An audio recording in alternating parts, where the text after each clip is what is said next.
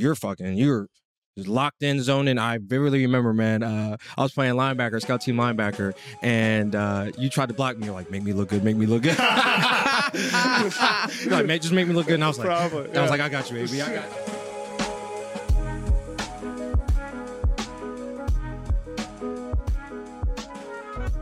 What's up, everyone? Welcome back to another episode of the Second Wind Podcast. You're here with Jay Mills and the great one again, as you know, the best two podcast hosts in the in the land. Uh, we just want to say, wish you guys merry Merry Christmas and Happy Holidays, and hopefully you guys have a strong New Year's resolution and have had great time with your family. Uh, sorry for the long gap in between episodes. We just wanted to give you guys some time to spend time with your family. We felt like that was really more important than you know us doing what we're doing. So uh, hopefully you guys are tuning in, and we're back hitting the road heavy now. So yeah, thank you. man. Y'all hitting my phone. Like, when's the next episode? Now- when's the next now episode? Now y'all hitting the phone. Yeah, man, my phone, phone, blowing up. Like the next episode is right now, but here at the second win, we like to. I'm saying, give the give the viewers, the fans, subscribers time to you know kick back and chill with your family a little Of bit. course, of Like course. you know, lay lay off the podcast a little bit. But we back with another fire guest. Fire guest, man, but they ain't hitting your phone. They hitting my phone. His phone dry. but uh, first of all, we back, man. Uh, with that being said, we have a very special guest, man. Someone who I have known for probably since I was about 16 years old. Uh, Adam Breneman. Um, and just to give you a rundown on this amazing individual, um, former number one tight end in the country, former five-star recruit, uh, Penn State freshman All-American, two-time UMass All-American as well, former political campaign manager, former tight ends division one tight ends coach uh, position coach at arizona state university. Uh, and now he is a sports broadcaster and also has his own podcast. This man is the jack of all trades man. I really uh, really appreciate this brother coming on the show and giving us um, you know giving us time to share his story. So appreciate you coming on the show Appreciate you, brother my man brother. you're the guy Damn, you it, do everything. Man, God you, you did your research there, man. Yeah, that, man, That come was on, the best man. intro I've ever gotten, man. my guy You know what I'm saying? We a little prepared over here, bro. We a little to. prepared.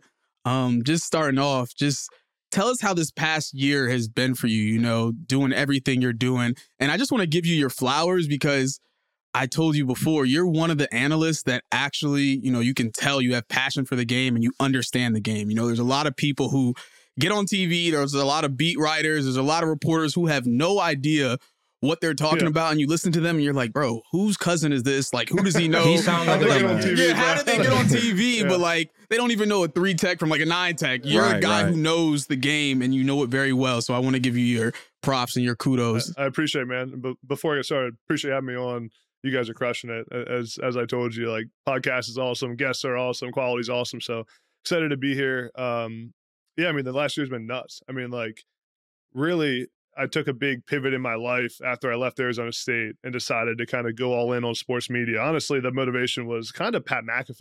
And the- Really? you remember the deal he got with FanDuel? Oh my it was like gosh. hundred million dollars over five years. I'm like, bro, I can do that stuff. Like, you know, I was like, and I felt like in college football, like I had this perspective of the game that not many people have. As a five star recruit, as an All American at two different schools, transferred, was a was a Power Five coach. So like I knew that I knew college football really well, and and I didn't think there were a lot of people like p- posting a lot of content around it. There were great broadcasters. You have Kirk Herbstreit and Joel Klatt, but like who owned college football social media? Like no one owned it. You know, no one was really dominating the space.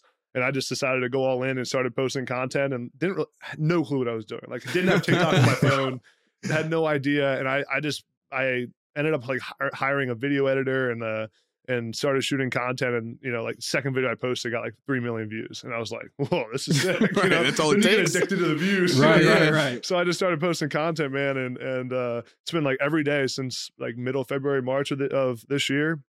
I've posted at least two, three times a day on across all platforms about college football, and it turned into so many opportunities. Of I've learned one thing: like when you have attention on social media, opportunities come about. That's how ESPN came about. That's how different podcast stuff came about and stuff I'm doing now. So it's been it's been a wild year. Like just posting on really like posting on TikTok changed my life in a period of like eight nine months. It's been it's been fun. a lot of that's just been on your own Yeah, yeah, exactly. I mean, it's been, you know, I I'm now at the point where I have kind of a team around me. I have like a video editor and I have a content manager, or else I wouldn't be able to do it all. Right? I can't. I don't have time to post four times a day on every platform.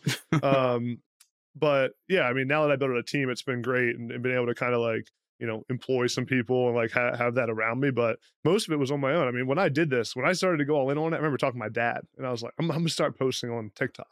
And you know, he's like, well, what, what do you mean you're gonna start posting on TikTok about what? Yeah, right. Like, everyone hell are you thinks like talking TikTok's about? about like dancing, and young yeah. kids and like and you know, again, I just like went all in and kind of, you know, had to take a bet on myself a little bit. And I'm sure we'll talk about it, but like when I left Arizona State, I wasn't really sure what I was gonna do. And this was kind of it, it all kind of just jumped all in full speed and it ended up working out. Well, that's fire, man. It's like I said, you the jack of all trades. Shoot. no, that's fire, man. You started on your own. Now you're s- obviously, like you said, giving your flowers. You're doing your thing. I'm proud of you, bro. Every, I tell it, him every time I open my phone, I see your Yeah, face. that, Every that, that- that time. was the goal, So, bro. The that's a good the every time I open my phone, it's yeah. AB. I say, damn, this dude's killing it. Right. You That's a good watching thing. and not swiping right away. bro. nah, nah. I'm like, no, you always know I'm showing love. Um, but uh, to pop it off, man. So um, I'm gonna give you a date. Obviously, you know a date, but March 9th, 2012, man. You committed to Penn State. Um, in a time where you know, obviously, the program was in a lot of turmoil from the sanctions and scholarship reductions and just you know everything that was going on surrounding the program.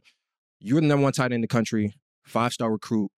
Why go there when you could have went to anywhere else in the country? Yeah, it's a good question. I, I think people don't really talk about anymore, like where Penn State was at that time. Because now it's Penn State that's in the Rose Bowl and Penn State has nine wins and everyone's pissed about it. You know, it's like, why aren't we in the playoff? I mean, I mean, you were there. Like Yep.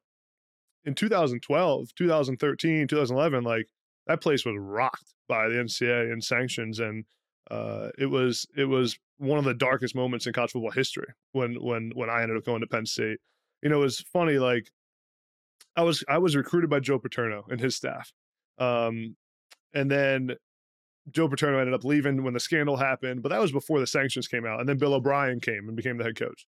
And you know, I I wasn't going to go to Penn State before O'Brien came. I was going to probably go to like Notre Dame or Maryland or Oh, Ohio. State or something. But then O'Brien came, and it was you know he had just come from the Patriots. He had Rob Gronkowski, he Yep. had Tom Brady. Tight they just guy. they were just in the Super Bowl. Yep, yep. And I was like, bro, this and it's in my backyard. I grew up a Penn State fan.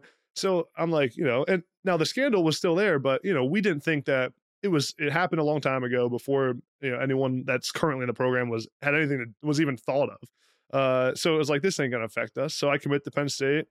Um and you know, it was really all because of Bill O'Brien, but it wasn't until then, like that summer, when we're all committed. It's me, Christian Hackenberg, some of those guys, guys in had the 2013 class. class, Yeah. and and then the NCAA came out with those sanctions against Penn State, and it was like people called it the death penalty. I mean, you look at you look at the tweets of like some of the, the analysts Yeah. back then. Yeah, they were like, bad. Penn State won't field a team for five years. They're going to be worse than Temple for the next decade. Penn State might as well move to FCS, like Division One AA. Like people thought Penn State was done, and you know we no one actually thought we would still go to Penn State. Like I- I didn't even think I'd still go. Like it was that that wasn't even like an option in our minds because those sanctions were so bad. It was like you know the, the, we're not Penn State's not going to be be able to have a program. You know they they had scholarship reduction for like four years. I forget the exact sanctions, but lost like twenty scholarships a year. Um, players could transfer right away, which wasn't a thing back then. Oh Yeah, yeah, Transfers that's right. could leave and play right away at any Right. school, which was like dramatic back then. That wasn't a thing Right, that was a big deal. hundred million dollar fine, no bowl games for like four years. I mean, it was like it was just as bad, almost as bad as a death penalty, like what Yeah. SMU got back in the day. And um, and it, you know, really wasn't it, it. It wasn't until you know we went. It was funny. We we had that whole class like Hackenberg and all them, and we we ended up talking. We were trying to go somewhere else together. We were trying to go to Florida. Oh, y'all We- trying to be out. yeah, we, we were like, who would take all of us? Oh, that's you know? right. We That's- want to stay together, but we were like, we can't go to Penn State because Penn State's that, that over with. is done. It's done. and uh, and then it, um, we were trying to go to Florida. We were calling coaches like me, Garrett Sickles. We are like, hey, can, Oh, can- he's like, can we go to South. Carolina? Can we go to like where? Who would take all, all of us? And uh, it wasn't Bill O'Brien called us. He was he was still the coach. He was holding that team together. Michael Mauti stayed. All those guys in that class. Matt McGloin. Bill O'Brien called us and said, before you make a decision, just come talk to me. Like come meet with me in person, and then and then make a decision. And uh, we went to Penn State, and it was like the like the weekend after the sanctions came out. And again, everyone thinks we're leaving, and me that whole class um, went to meet with Bill O'Brien, and uh, included in that group was like Will Fuller. Remember the like Yeah. he ended up decommitting. oh, Yeah, the yeah. receiver. yeah, it was a receiver. Mhm. Yeah, He so- committed to Penn State? yeah, yeah. No, he he he went to Notre Dame, but Oh, he ended up okay. decommitting at that point. But Oh. our class that was committed went to go see Bill O'Brien, and he talked to us and was like, "You have an opportunity to be part of something bigger than yourself. Like this isn't about bowl games. This is about like saving a community, like saving this program." And I just remember he always said to us, "If you come here, like they'll they'll remember you forever at Penn State. If you guys Yeah. come here, like your class will be remembered as the class that helped save Penn State football." And we left that day and we're like, "Let's go to Penn State." And That's yeah, that was it. he, he was That's right. Yeah. He was right.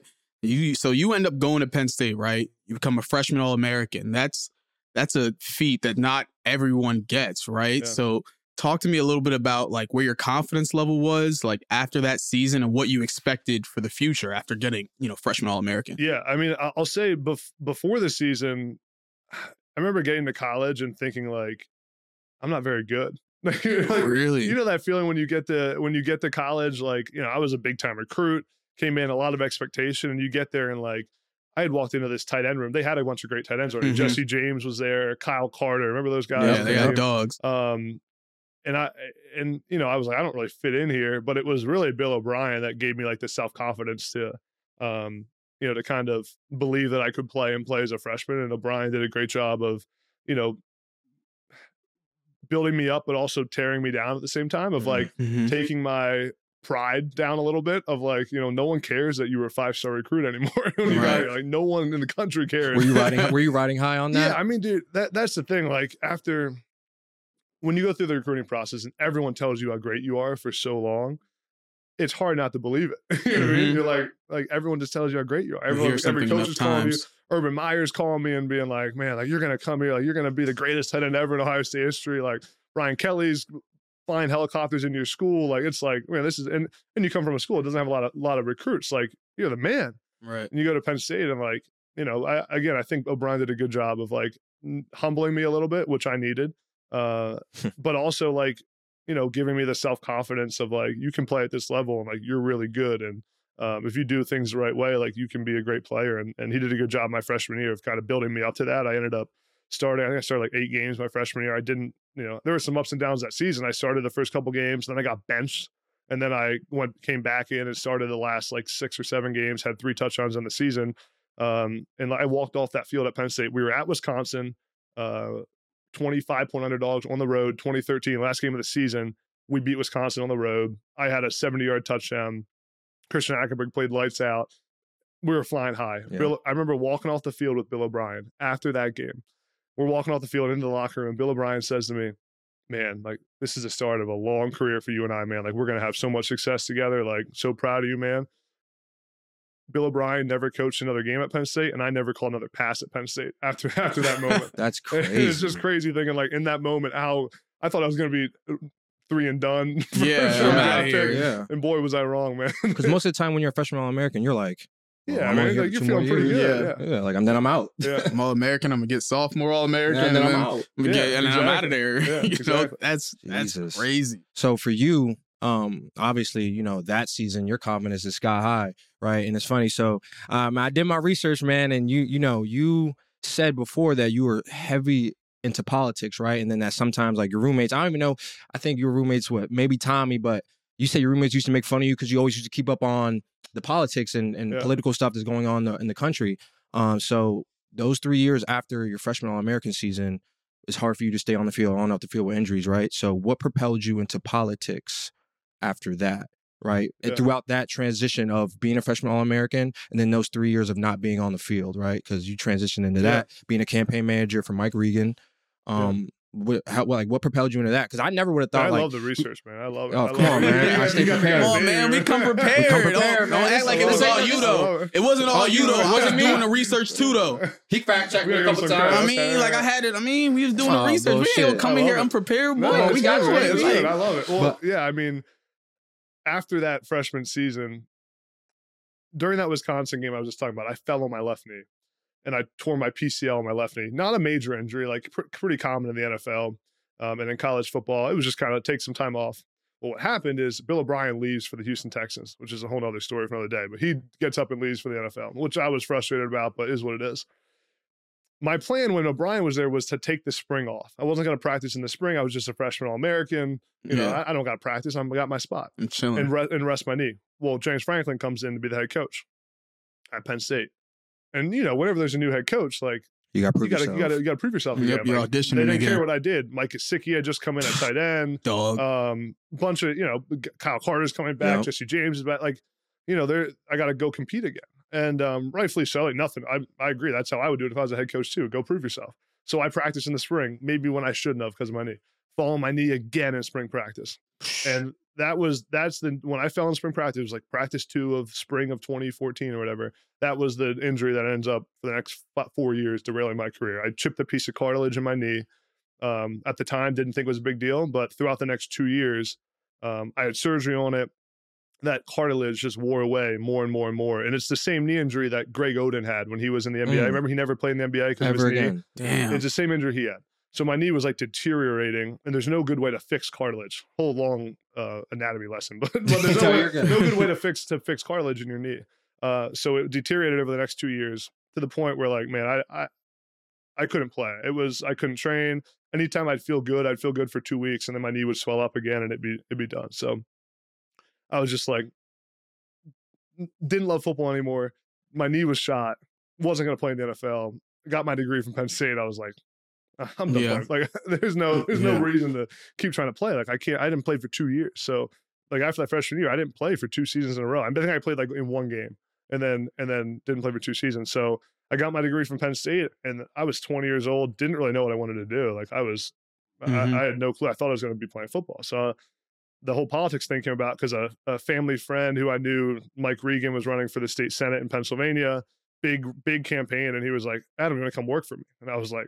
I guess like I don't know what else I'm gonna do. Like, and I love politics. I was like always followed like elections and stuff. I just thought it was interesting, and I went to work for him as like kind of like his assistant at the beginning, and then it kind of I like got moved up into the role and ended up like running his campaign as I was 20, 21 years old for six months during that time between Penn State and then when I ended up transferring to UMass. So That's crazy. it was it was a whirlwind of like you know it was a three million dollar race in state senate in Pennsylvania. It was a four way um, race. It was I learned a lot, man. A lot a lot about like people and management and that kind of stuff. And but politics is brutal, man. That's what I was about to ask you. yeah, It'd be like being like being in that world, like being young and not having a lot of experience. Like, do you ever feel like, yo, these dudes are trying to rip my head off? Yeah. Like, do you ever feel like unqualified? A little bit. I mean, you know, when you're when you're a campaign manager and you're so young, like you got people that are like reporting to you that are like 40. You know, you know, Yeah. like a 21 year old, and they're like, "Well, he just got that job because he played at Penn State." Right. You know.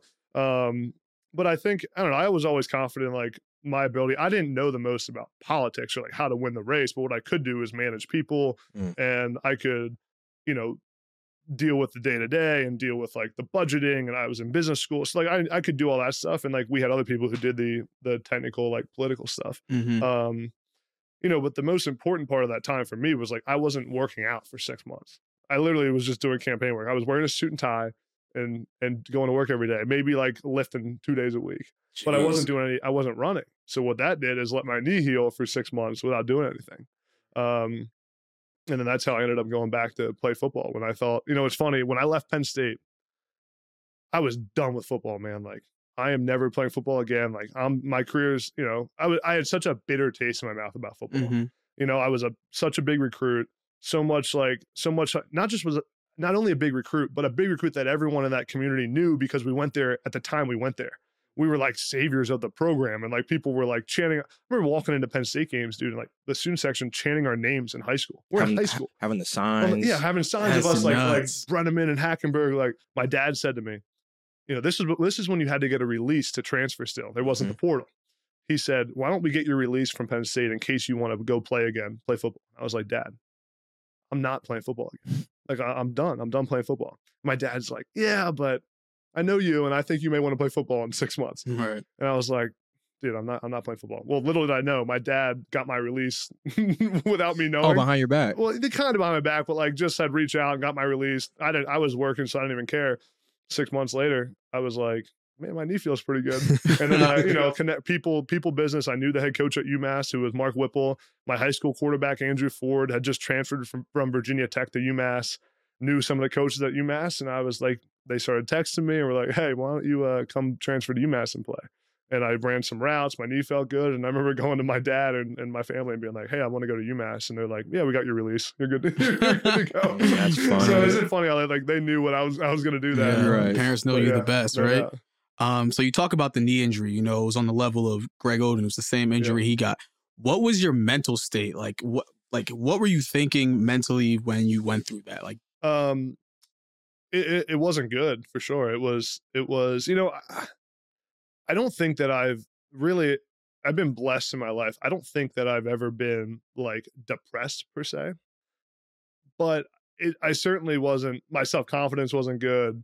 You know, your whole identity is in that sport at Yep. the time, and like when you when you go through that and you spend the two years of not playing, you almost feel like a worthless scholarship for the team. Hundred percent. I remember, man, like going to pr- when I was hurt for those two years at Penn State, my sophomore and junior year. Um, I remember like having so, like anxiety about going into the football building. Like I didn't want to be around anybody. Same. Like it was like I remember, dude. I remember at one point when I was hurt, I stopped going to team meetings. Just stopped going. I just didn't go, and it was during the season, so like no one would even really notice. I mean, they noticed, but like no one would say anything. I remember one day, Coach Franklin texted me, was like, "I haven't seen you in a week." Like, and, but I was going to rehab. I just stopped going to team meetings at like Yeah. the, the 3 p.m. team meeting. Yep, before yep. practice. I just stopped going. Like I just, I was just doing my own thing. I was like, man, like this was my like my junior year, two years in a row missed practice. Like I did not want to be around it. Mostly just because you know because of my knee. Like I just I couldn't do anything, and you feel like you're worthless. And and um, you know I think too, looking back on my on my time at Penn State, I was young and immature. I didn't know how to handle the ups and downs of that. And I think when you, I listened to all the praise when it was good, right? Like I listened to all of it. I was, I was Mm-hmm. Yeah. loving it, man. I, I was like, man, You're the man. You're yeah, I'm like, man, like this is, I'm a freshman All American. I came and I saved Penn State football, and me and this recruiting class, I led the class, and and I was a big recruit. Like I was like reading my own press clippings. Like man, I, Mhm. was, I remember, I remember like searching my name on Twitter, Twitter. and being like, man, people love, like people love me, man. Right. The problem with that is when you listen when it's really good. What do you also do? Listen when Listen when it's bad. really bad. Yep. And when and when the headlines, like I remember my hometown newspaper had a picture of me on, on the sideline with a towel on my head, and it was like sidelined again. Jeez. Breneman can't stay on the field, and like, and then like all you know, I remember the articles like, "Will Breneman never play football again?" Like that stuff impacted me, man, like way more than it should have. Um, and I think that's I've learned that throughout the time is like you just can't listen to it at all. you know, because Right. if you listen when it's good, you listen when it's bad and you got to be able to stay like when you listen to the noise and outside noise you get in these like peaks and valleys man of like and it's been you know that's been like a something that i think i've gotten better at i still listen sometimes like i ain't gonna lie like but i try not to get as high and low and i've gotten way better at like you know because then when i had to retire from football my knee came back a second time and bit me which i knew it was going to at some point my when i went to umass and we didn't even talk about that yet but when I had to retire a second time right before the NFL, like it didn't it didn't hit me as hard as it did when I had to leave Penn State. Like I was ready for it, and I didn't care because I was self confident and Mhm. Knew what I wanted to do in life, and and knew that there was more that I had more to give than just football. But yeah, it was definitely it, it's uh, when I look back at that time at Penn State, I was young, and I and I. You know, I didn't handle maybe like the praise and stuff as well as I could have, and it impacted me when all the bad stuff happened. It's funny. I remember I have so many vivid Breneman moments, but I remember, you know, you were a senior when I was a freshman. Uh, I was on scout team. I was redshirted, and I remember we played Ohio State.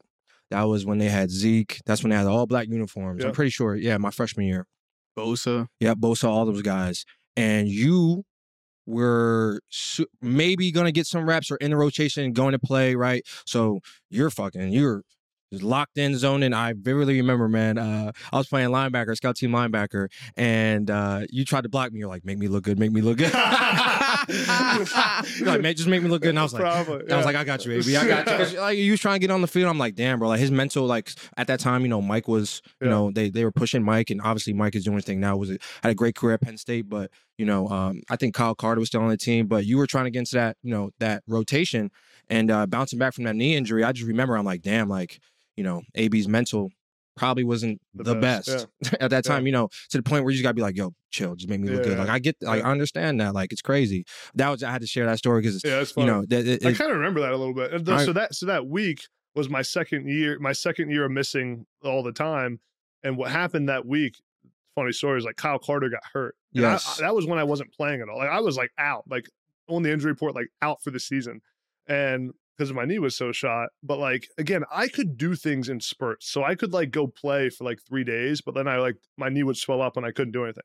So what happened that week, I remember John Donovan, the OC, came like called me because I remember I wasn't even showing up to anything. I didn't know the I didn't know the plays. Dude, I was out. Nothing. I I was remember. I, done. remember. Done. I was done. And uh, John Donovan, the OC, calls me. He's like, "Hey, could you play this week if we needed to play?" I was like, "I mean, probably. Like, I mean, I could play for a week." Mhm. And uh, he's like, "Come, come practice, Marcia deal." And I talked to the trainers and the doctor, and they're like, "Yeah, try to play." And I played Ohio State week. I I started that game. Yeah. I started against That's what I'm saying. that Yeah, that's what I'm saying. Yeah, I didn't have any catches, but I started, played like 25 snaps against Ohio State, and then like then I was done for the rest of the year. so so you know obviously fast forwarding to UMass right and you making that decision right so those two years you transferred to UMass obviously man resurrected your career Mhm. um you know two-time all-American led the nation as a tight end receptions two Yeah. both years in a row John Mackey Award finalist you know what I'm saying bro you were doing your thing so Snapping. snapping bro so how like when you look back like how important was that decision to transfer from Penn State and go to UMass like when you look back on your career like damn like that was very pivotal for me Yeah, I think it was huge. I mean,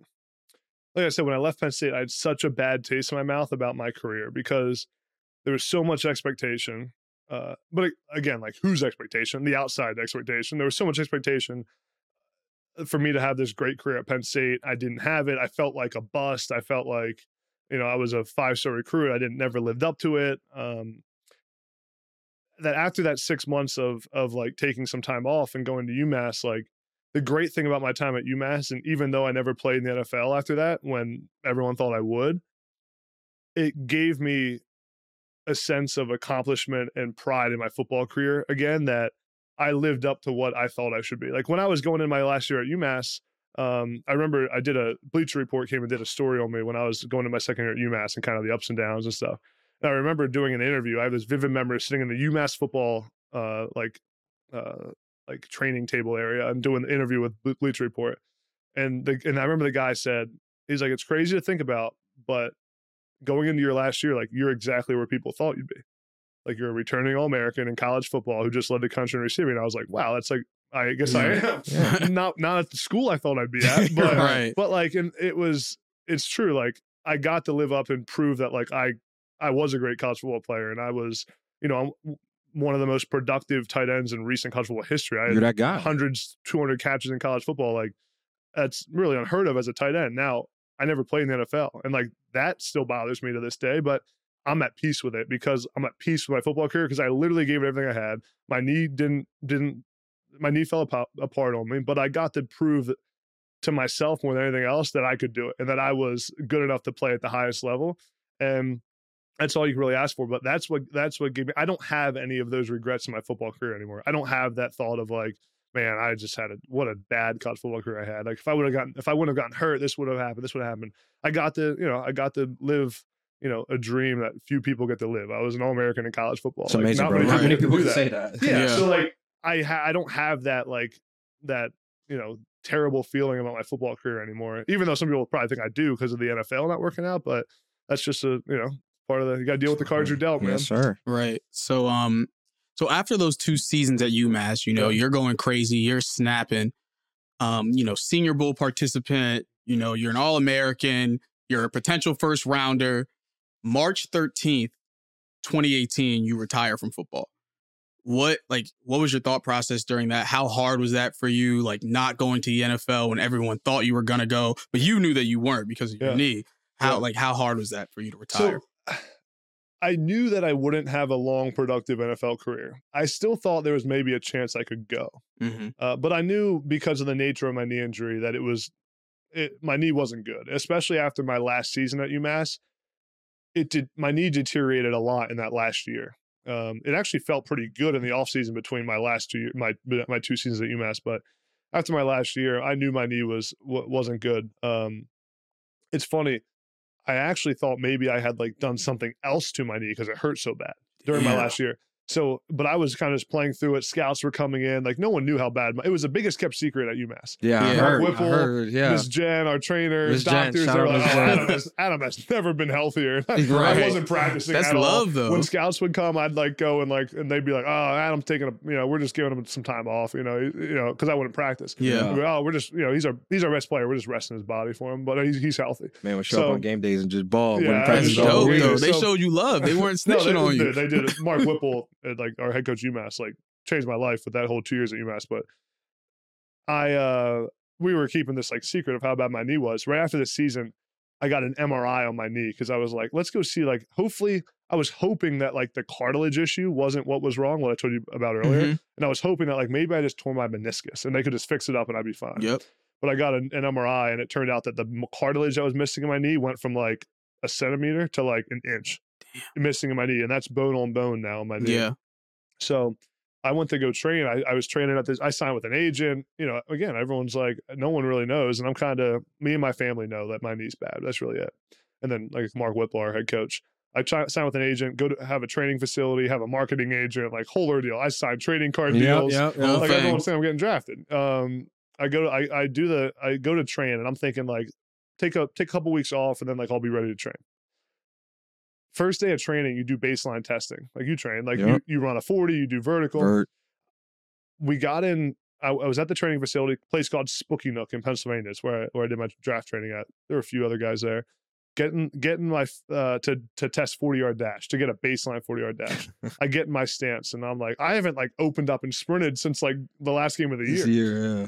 I get in my stance and uh and I start to run my 40 and like three steps in, I'm like limping in my 40. And I, I'm like, all right, let me let me redo that. Our trainer, my trainer's like, bro, just run. What do you mean? just run. Do it again. Like get my stance, test the 40.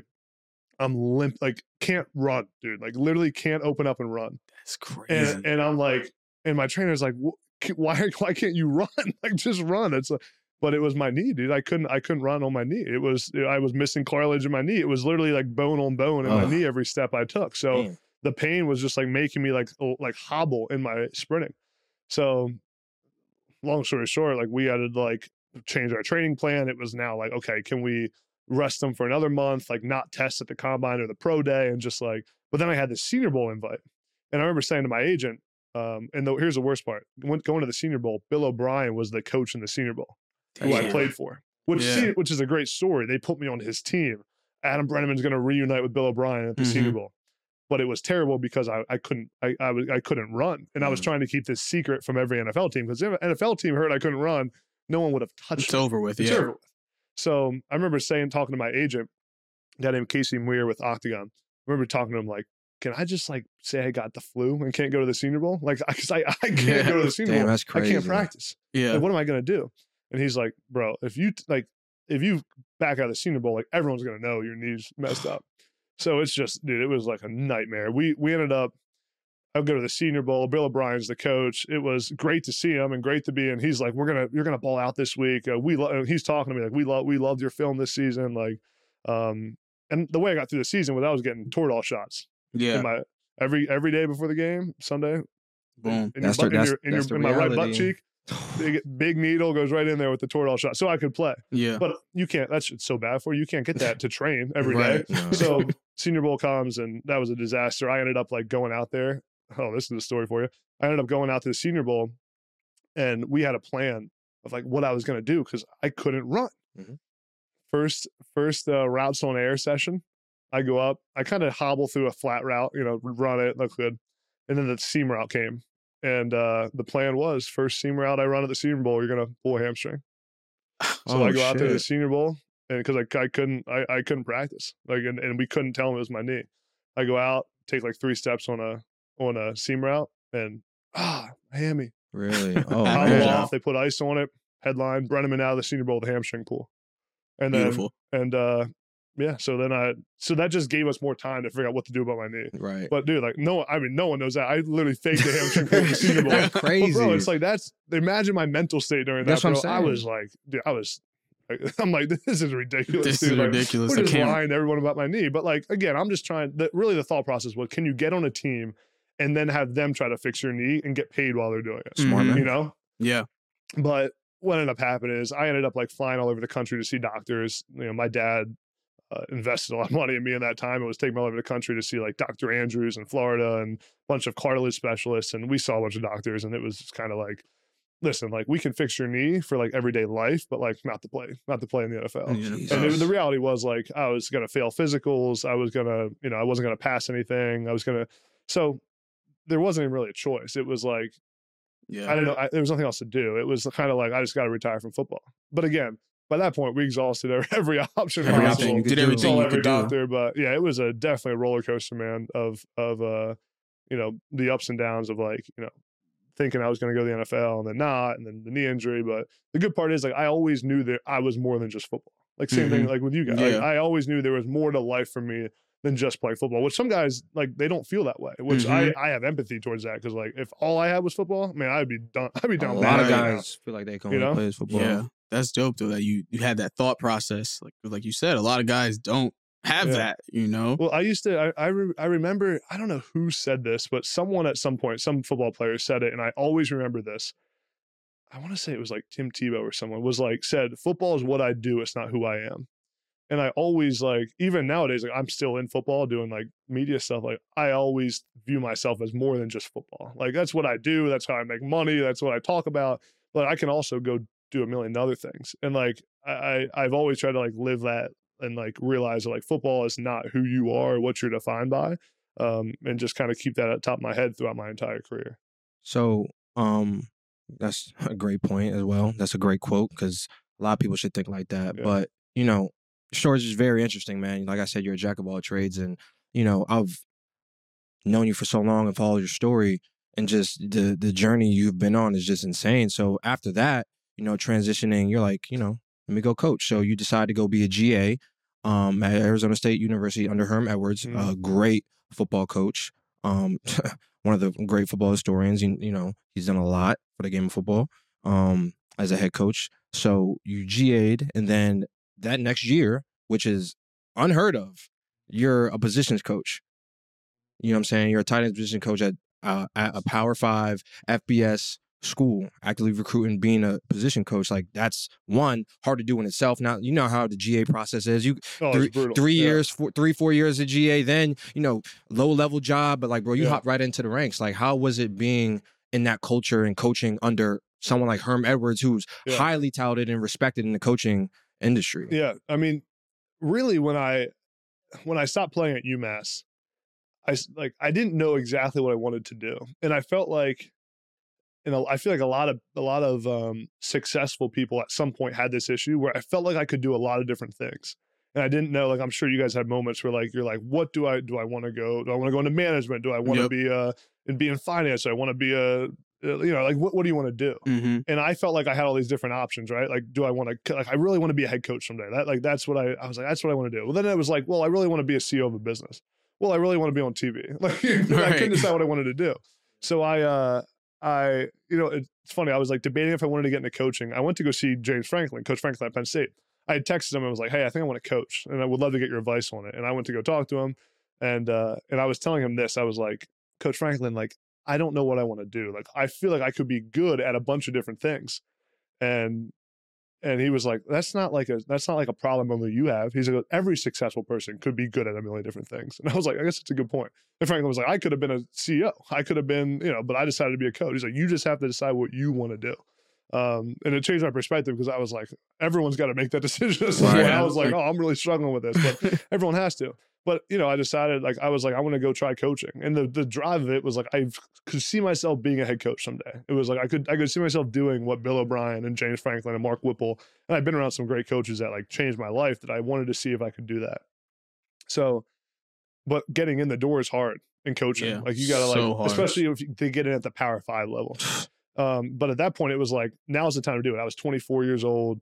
It was like I had all these experiences, but like I got to get in the door. So long story short, like people business, like I got a, had a connection. My strength coach at UMass, oh Joe Conley. I wasn't there for Conley, but Oh, I you know heard. Joe Conley? But I heard about your squats. Yeah, uh, yeah, big uh, squat Fridays. I heard about uh, it, but he was at Penn Big State too. squat Yeah, Friday. bro. Big squat Friday, bro. This dude was brutal. Sounds insane, crazy. Oh, bro. dude, we, we, we see a lot. But that, that's my guy though, Joe Conley. He was great, but he was all he's also nuts. But love him to death. Nuts. um, he he was the strength coach at Arizona State now. Yep. He was like walking through the and I, and I had reached out to him and been like, hey, I think I want to coach, but Yeah. like hadn't heard from him in a month, and that was really it. And then he like was walking through the hallways at ASU, and they were like, we really need a GA that could coach tight ends. And he was like, I got a guy for you. And then Yeah. he calls me, he's like, do you still want to coach? And I was like, yeah, I guess. I, mean, I haven't really thought about it because I couldn't get any opportunities. Like Franklin was like, we don't have anything at Penn State. Like you got to like go find, you know, I'll help you find something else. And uh, I was like, yeah, I, I, I still want to coach. And then next thing you know, the OC at, at ASU calls me and interviews me. Herm calls me, and I, I played for Herm in the Under Armour uh, Under Armour Oh American. yeah, that's right. He did. You So I knew him that. from that uh, a little bit, but he barely remembered me. Probably. I mean, I was one of 50 players on that team from like Mhm. six years ago. Yeah. um, and they hired me at ASU, and I literally like this was like a Thursday. He calls me on Monday. I lived in Arizona. I mean, it was it happened Yes. the blink of an eye. and Yeah, I just went out there and started coaching. But it was, and coaching's brutal. Like it, like Yeah. you're, you're working six a.m., five yeah. a.m. to midnight every freaking night. Um, but it was awesome because you know I did I was a GA during COVID, so it was like a really weird time Yeah. to be a GA. that 2020. We year. only played like three, four games, and then literally that off season, the tight ends coach got fired at ASU, and um, they they interviewed me for it along with like three other guys, and then I'll never forget like one of the coolest days ever was, you know, and when you're in that position, like you, I desperately wanted to get that job Yeah. because I was going to be the youngest in the country. in the country. I was yeah. 25 years old, going to be making like real money as a Power Five uh, tight ends coach. I remember I was in the I was in the weight room working out one morning. I had just interviewed like two days ago, and Herm Edwards comes over and he's like, "Come see me in my office." And you know how Herm talks. Mhm. He's like, Hi, "What's up, baby? What's up, baby? Come see me in my office. All right, come see my office." all right, all right, coach. So I go and see him like an hour later in his office, and he's like, "You're gonna be our tight ends coach. You're gonna be the ends coach." And he's like, "Congratulations, young guy." And like he's like walks away. I was Oh, like, that's amazing. Just like, does it "Let's simple like that, like it's no big Yeah. deal. I was like, let's go, man. I Oh, remember, like, I remember like calling my parents and my family and like letting everyone know. And uh, yeah, it was cool, man. That was that was a uh, that was a cool moment to like, you know, because at that point too, in, again, feeling like you're like getting towards the top, and then and then it, yeah, and then then everything else happened. Yeah, there. yeah, but yeah. um, but yeah, I I really I really enjoy coaching. I learned a lot about football through that too. Like you don't realize how much you don't know about football when you're playing. Yeah. Like I didn't know ball when I was. I mean, I knew it, but like From a different, from a oh, coach's oh, man, perspective. like the, just everything that goes into it, like why we call certain plays and the schemes and how you, how you deal with personnel, recruiting. I mean, recruiting's what it's all about. Like that's why I got promoted Yeah. because it wasn't because I knew football better than everybody else. It was because I could recruit and relate You to all the players and be in different environments and be with different people from different cultures and like fit in with everybody. And like, Yep. that's why when when Herm like when we eventually talked about it, that's what he said. He's like, you. I trust you being with our players and like leading them more than I trusted anybody else. And it Mhm. wasn't because of it wasn't because I was gonna be the best drawing up plays. You know, it was because of being able to relate to people. Yeah. fire, Can you sign guys? That's the business. Yeah, exactly. It's That's a- the it's- business. That's Can really you it's all sign about talent guys? acquisition, man. Can you bring in talent? Yeah. So your story is crazy, right? When you look at your current situation, you know, being an analyst, having a podcast, really being in like your second win, but like really your like fifth win. Yeah, there's a lot of wins. A lot of wins. what is your favorite part about, you know, what you do now? Yeah, it's a, it's a good question. Um, I think the cool part about what I do now is number one, it like feeds my. I've always had like an entrepreneurial mindset of like Mhm. I like to do a lot of different things, and it allows me to do that right now. Doing the media, doing the content, doing the TV, doing the Yep. somebody with Mercury, doing the all the different stuff. It feeds that for me, and and there's always something to do. Like when you're building something from the ground up, like you're building your like when you guys build your podcast, like there's always something you can be doing, prepping for interviews, getting getting content ready, like planning. Like you can always be grinding, and and it's really it's given me that like fulfillment of like building something from the ground up and being being part of that. I think, uh, and, and two, like it's cool to kind of see it all cultivating right now and coming together. I think, like you said, I've had so many different second and third and fourth wins. Like you know, I, I did a I did a story, uh, um, Penn Live, which is like a newspaper from Yeah, my hometown. Pennsylvania. They did Yep. they did an article on me recently, and they said something in it that was really interesting when I was reading it. Um, they uh, it said something like every time Adam Breneman has been close to the pinnacle, he's been he's gotten knocked down, and I was like, yeah, like that's true. Like you know, I was close to the I was at Penn State, was almost the best head in the country. Penn State, well, got knocked down. Almost in the NFL, got knocked down. Youngest Power Five head co- or youngest Power Five coach in the country, got knocked down. ASU scandal happens, and and and I resign. But the reality is also that I've lived and had fulfilled dreams that like people only can dream of. Yep. Like, I was a Power Five. I was Right. a Power Five assistant coach. I was an All American. Like it's just almost how you look at it, right? Yep. Like yes, I've gotten knocked down, but now I really feel like I found kind of like a, a niche of like what I'm good at and what brings it all together. And it it kind of I think everything I've been through the the journey of you know getting hurt, not playing the NFL, the successes I've had, the stuff that happened at ASU, like it has brought me to this moment to to begin my media career and to go all in on it. And like, there's no choice but to succeed. You know, like I, I literally, sometimes people say to me, or sometimes I think like, you know, I work so hard and want to be great at other things because I'm filling a void of not playing in the NFL. Uh, yeah, but like the reality is like that's that. probably true. Mhm. Like it is. I am filling a void of not playing in the NFL. Like I never got to play in the NFL. I didn't make ten million dollars a year.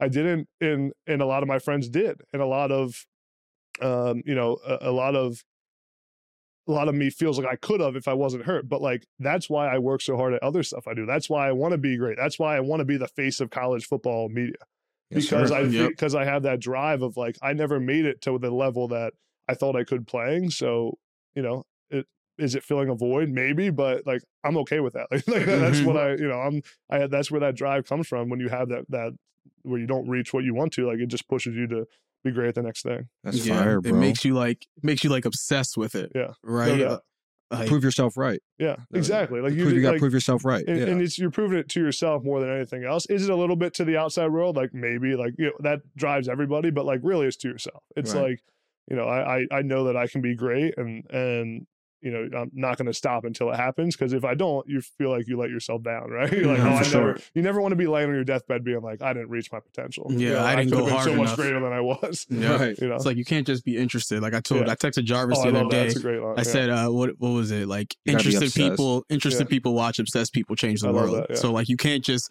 be interested. You have to be Yeah. obsessed with it. Like Tim Grover talked about like Kobe talked Yeah. about like the people he's been around and how they're all obsessed. He was Yeah. like Kobe wasn't just interested in winning a championship. Like Mhm. Serena Williams, Michael, like Yeah. Michael Jordan, Michael Jackson, Kanye, Jay Z, Beyonce. Like Yeah. these people aren't just like interested in being the best. Like Yeah. You're obsessed. Mark Zuckerberg, like Jack Mullers, like people that I know, Yeah. like they're not just like, oh yeah, I just want to do this just to do this. They're like literally every second that they're alive or They they're it. awake, Yeah. they're thinking about being the best, and Yeah. like, that's how you have to be if you want to be successful at anything. Right, You and know, speaking of like great quotes, like that's a great one. The whole interested people watch obsessed Yeah. people change the world.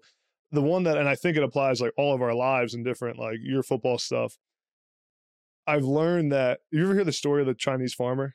Have you heard that? Where it's it's I I, I. I've heard the whole story, but the, the the the the gist of it is there's a Chinese farmer who um who you know has like a horse farm or whatever, and his horse runs away and doesn't have his horse anymore, and everyone's like, "Oh, that's that's terrible. I'm so sorry to hear that." Like that, that's the worst thing ever. And he says, "Well, maybe." I'm like, "Is it?" And then seven wild horses come and like he gets all these horses back, and they're like, "Oh, that's so great. Glad you're hor- glad you got new horses." He's like, "So that's so awesome." And he's like, "Well, maybe." And then he the the the horses that come like one breaks its leg and he falls off it and everyone's like oh i'm so sorry to hear that. Like that's terrible. And he says well maybe. And it goes on and on. And the point is that you don't really know if what's happening to you, to you is good or bad until you see how it impacts the rest of your life. Yep, like you don't really know. Like at the end of the day like what happened to me at asu like probably could have been a good thing because it propelled me into this rest of my life. In the moment it felt like it was terrible but it propelled me into this. Not playing in the nfl maybe it saved me from having a neck injury that i didn't know about Mhm. And like it looks bad in the moment or it looks good in the moment but you don't really know and i just love that that that story and uh, of of the chinese farmer because it's true like you like when something good or bad happens well maybe like we don't really know if it's good or bad until you see how it's going to impact your life Hundred percent. Um, uh, I'm gonna play a game with you, man. oh i love it Um, I'm I'm gonna play a game with you. Um, I'm gonna have a list of names, uh, places, uh, one place, but I want you to tell me what those specific things mean to you. So when, when those names first pop into your head, how does that impact you? How do you feel? Okay, so I'm gonna go down the list. Okay, um, Cedar Cliff High School. Uh, man, I love Cedar Cliff, and that place. That was where I was when you know my life changed with the football stuff. Like when with um, being a recruit, having all the attention on you, like, and and there probably isn't any place that molded my life more than more than Cedar Cliff, and like that community and those fans did around around you know when I was growing up through that whole you know. And it was cool to take them through that journey with me of being a recruit, you know, you to bring that whole community with you. But I love Cedar Cliff, man. That's my that's my spot. Christian Hackenberg.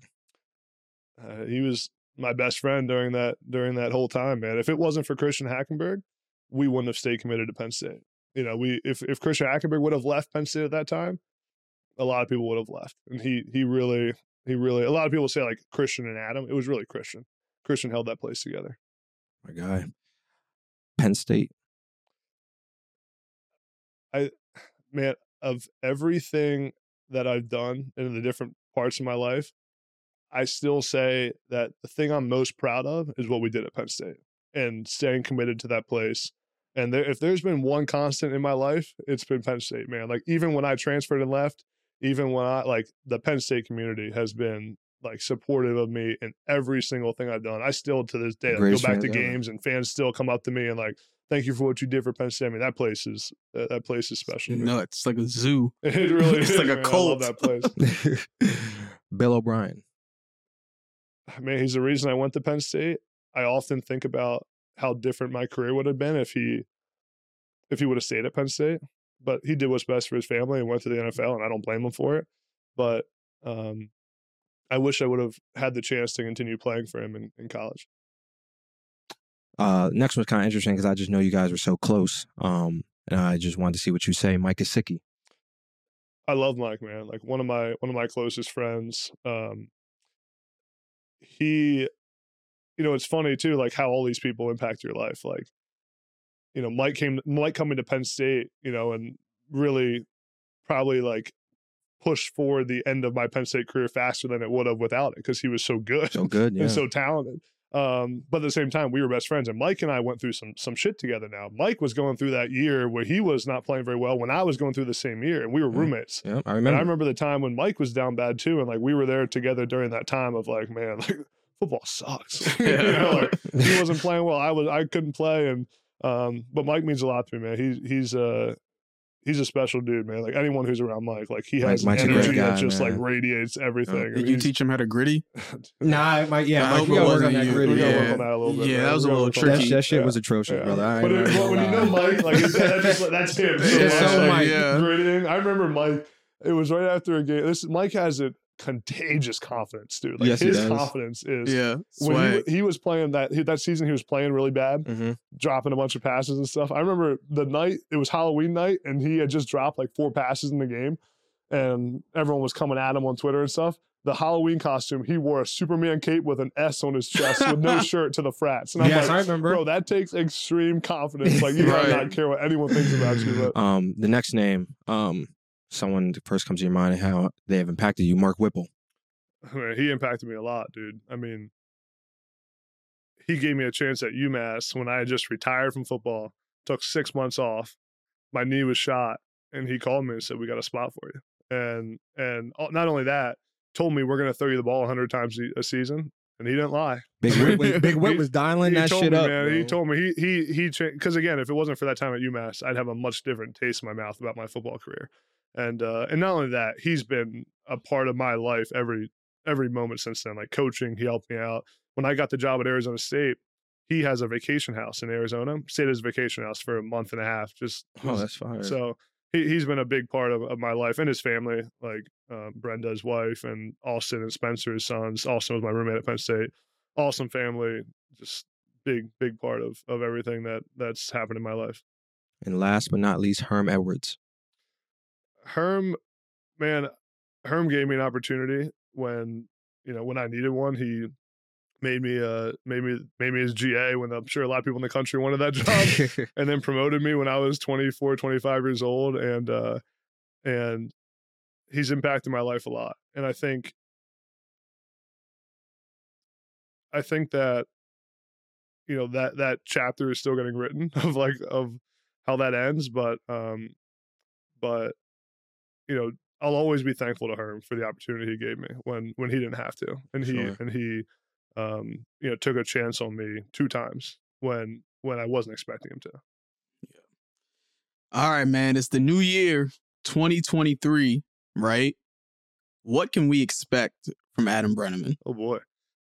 Man, I'm just I'm just gonna keep building. You can expect every time you open your phone, and hopefully you see my content. that means you're doing something right. See my content. I think. uh I mean, I, I mean, you know, my my like north star in this media game is like I I want you know when I started it was like when I wrote down my goal on a piece of paper when I was coming up with my plan, it was like to be Gen Z's college football personality. Like when Mm. Gen Z thinks about college football, I want them to think about me Yeah. and you know because like they don't watch cable television you know i want them to think about me on tiktok and or in social media and all that stuff and i think i'm on the path to being there Um, but I want to like keep diving towards that, like keep producing great content, um, keep building my own brand, and and uh, you know, with the north star of like at some point taking off that Gen Z tag and then just being one of the faces of college football. Like that's what I, I think. There's great personalities. A lot of them are older, or you know, the Kirk Herbstreits, Joel Klatts. Like, you know, there aren't a lot of young guys who are in their 20s that are like, you know,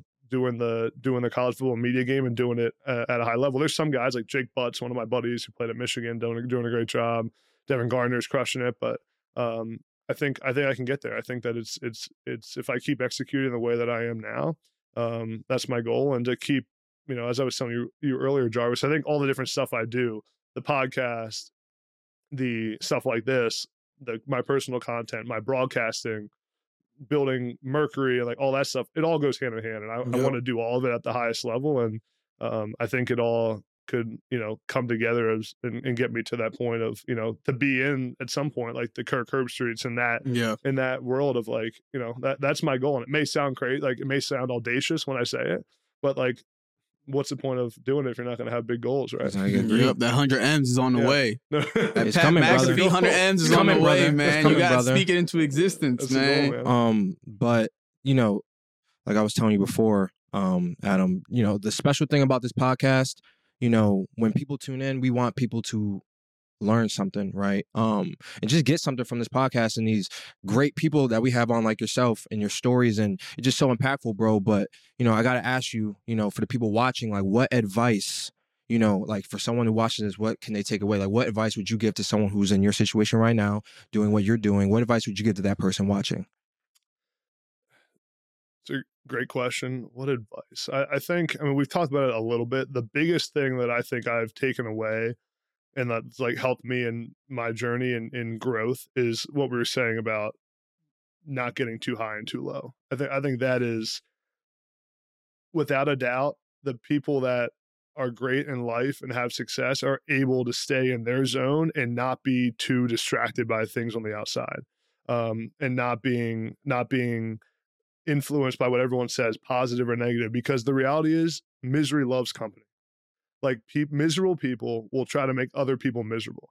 The friends you're around the people that impact you you may like i've learned man like i'll go to people for advice about stuff.